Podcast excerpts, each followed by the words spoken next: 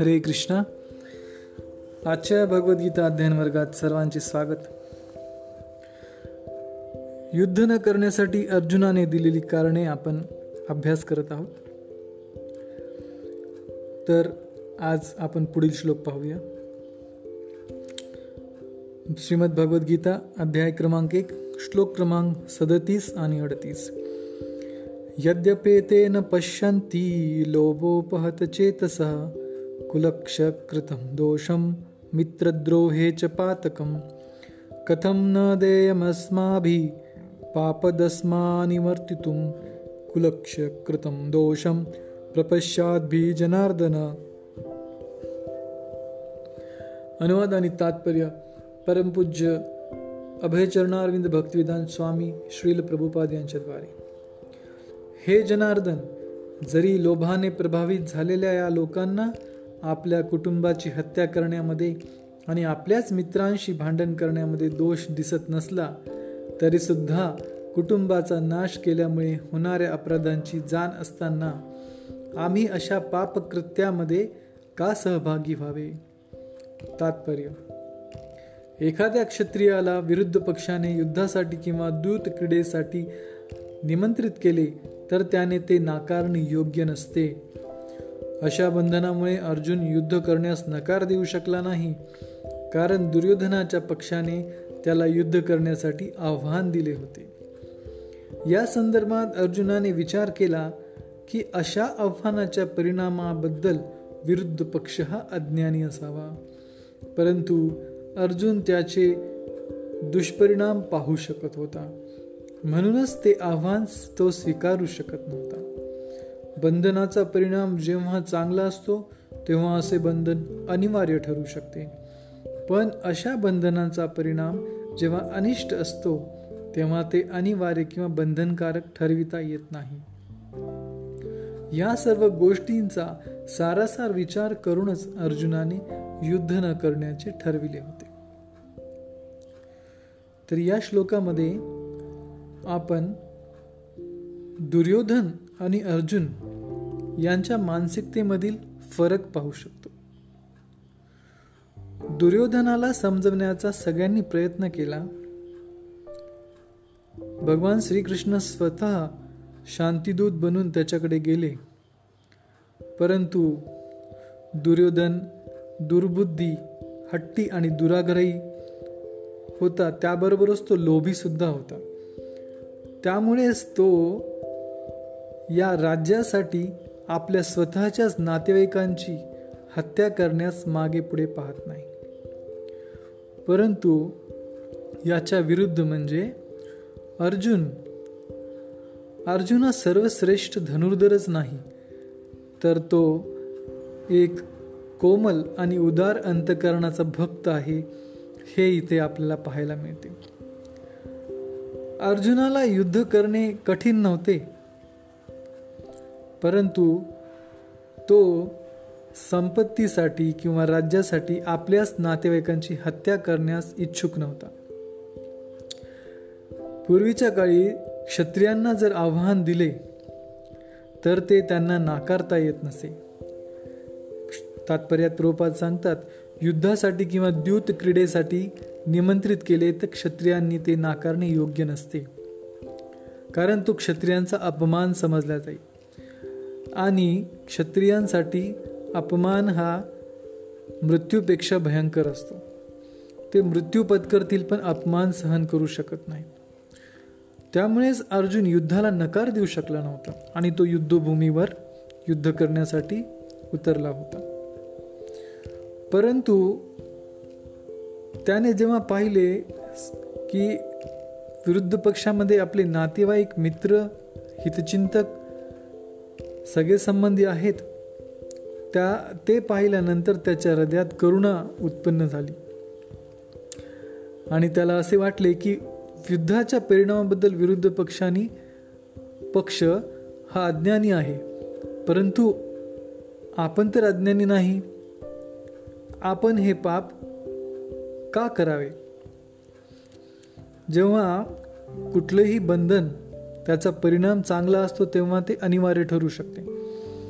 पण जेव्हा बंधन त्या प बंधनांचा परिणाम जेव्हा अनिष्ट असतो तेव्हा ते अनिवार्य किंवा बंधनकारक ठरवता येत नाही. या गोष्टीचा विचार करूनच अर्जुनाने हे युद्ध न करण्याचा विचार केला. पुढील श्लोक पाहूया. श्लोक क्रमांक एकोणचाळीस. कुलक्षये प्रणश्यन्ति कुलधर्मा सनातना धर्मे नष्टे कुलम कृत्स्न अधर्मोभिभवत्युत अनुवाद आणि तात्पर्य कुळाच्या नाशामुळे शाश्वत वंशपरंपरा नष्ट होते आणि यामुळे उर्वरित कुटुंब अधर्म करण्यात गुंतले जाते. तात्पर्य कुटुंबातील व्यक्तींचे योग्य संवर्धन होऊन त्यांना आध्यात्मिक मूल्यांची प्राप्ती होण्यास सहाय्यक अशा धार्मिक परंपरेबद्दलची अनेक तत्वे वर्णाश्रम संस्थेच्या प्रस पद्धतीमध्ये सांगण्यात आली आहेत. जन्मापासून ते मृत्यूपर्यंत होणाऱ्या सर्व पवित्र संस्कारांसाठी कुटुंबातील वरिष्ठ व्यक्ती जबाबदार असतात. पण अशा श्रेष्ठ व्यक्तींच्या मृत्यूमुळे कुटुंबातील वंश परंपरागत संस्कार नष्ट होतात. यामुळे कुटुंबातील तरुण सदस्य अधार्मिक गोष्टी करण्यास प्रवृत्त होऊ शकतात आणि आपल्या आध्यात्मिक मुक्तीची संधीही गमावू शकतात. म्हणून कोणत्याही कारणासाठी कुटुंबातील ज्येष्ठ व्यक्तींची हत्या होऊ देऊ नये. या श्लोकामध्ये अर्जुन कुटुंब कुटुंबातील वृद्ध किंवा ज्येष्ठ व्यक्तींची हत्या झाल्यानंतर कशा प्रकारे कुटुंबातील वंशपरंपरागत संस्कार नष्ट होतात हे कारण देत आहे. आपण पाहतो आपल्या घरामध्ये जे ज्येष्ठ आहेत वडील आहेत ते सर्व प्रकारचे संस्कार जोपासण्यासाठी बद्ध असतात आणि ते कटाक्षाने पालन करतात. जर कुटुंबामध्ये वृद्ध आणि ज्येष्ठ व्यक्ती नसतील तर अशा संस्कारांचे पालन करण्यास तरुण वर्ग फार उत्सुक असत नाही आणि ते अधार्मिक गोष्टी करण्यास प्रवृत्त होऊ शकतात आणि त्यामुळेच आपल्या आध्यात्मिक मुक्तीची संधी गमावू शकतात. म्हणूनच कुटुंबातील ज्येष्ठ व्यक्तींची हत्या होऊ देणे असे अर्जुन येथे म्हणतो. पुढील श्लोक पाहू. श्लोक क्रमांक चाळीस. अधर्माभिभवात कृष्ण प्रदुष्यंती कुलस्त्रिया स्त्रीषु दुष्टासु वार्ष्णेय जायते वर्णसंकरा।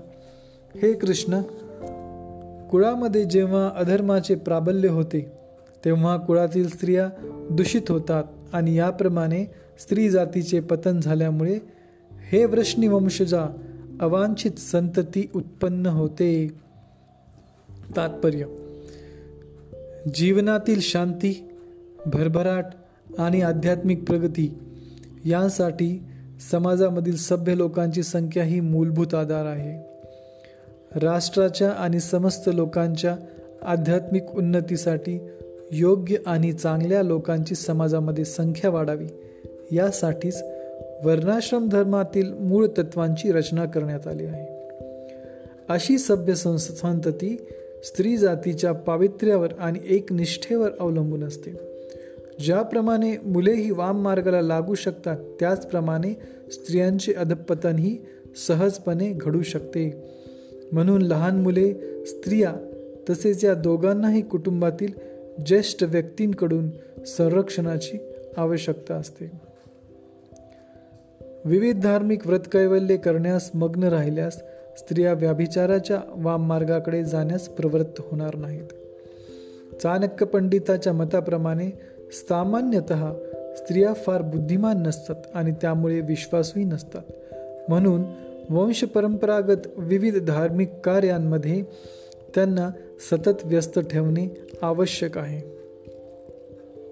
या प्रकारे त्यांच्या पावित्र्यामुळे आणि भक्तीमुळे वर्णाश्रम धर्मामध्ये सहभाग घेण्यास पात्र अशा चांगल्या संततीची निर्मिती होईल.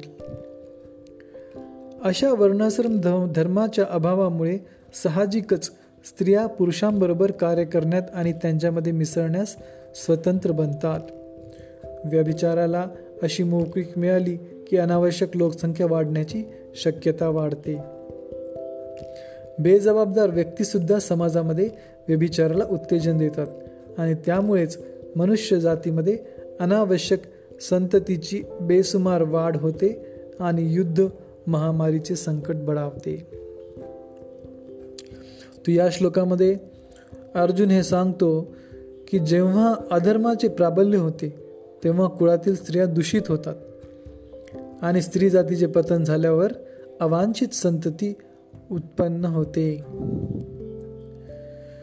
स्त्रियांना इथे कमी लेखले नाही परंतु जसे पुरुषाच्या स्वभावाचे काही दोष आहेत तसे स्त्रीच्या स्वभावाचे दोष आहेत.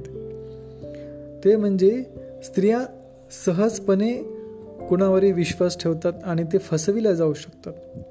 त्यामुळे वैदिक शास्त्रांमध्ये स्त्रियांना नेहमी म्हणजे लहानपणी मातापित्याद्वारे तरुणपणी पतीद्वारे आणि वृद्ध अवस्थेत मुलांद्वारे संरक्षण प्राप्त व्हावे असे निर्देश आहेत. स्त्रियांना जेव्हा वर्णाश्रम वर्ग धर्माचा अभाव आहे तेव्हा स्त्रिया पुरुषाबरोबर कार्य करण्यात मग्न होतात स्वतंत्र बनतात. आणि तेव्हा आपण समाजामध्ये पाहतो की कशा प्रकारे अधि अधपतन होत असते. आणि अशा प्रकारच्या अधपतनातून अवांछित संतती उत्पन्न होते. आणि अशी अवांछित संतती चोर गुन्हेगार अशा प्रकारचे लोक समाजामध्ये वाढतात. ज्या स्त्रिया पवित्र पतिव्रता पावित्र्य राख राखून एकनिष्ठ असतात त्यांची मुले ही पण संस्कारी आणि पवित्र असतात. त्यामुळे इथे स्त्रियांच्या पावित्र्याचे आणि त्यांच्या एकनिष्ठेचे महत्त्व अर्जुन सांगत आहे. आणि जेव्हा जेव्हा समाजामध्ये आध्यात्मिक मूल्य आणि संस्कृती नसेल तेव्हा अशा प्रकारचा उत्पाद घडू शकतो. आणि आजकालच्या समाजामध्ये आपण ते पाहतच आहोत. त्यामुळे हा श्लोक आपण चांगल्या प्रकारे समजू शकतो. तर आपण आज इथेच थांबूया. पुढील श्लोक उद्या पाहू हरे कृष्ण धन्यवाद.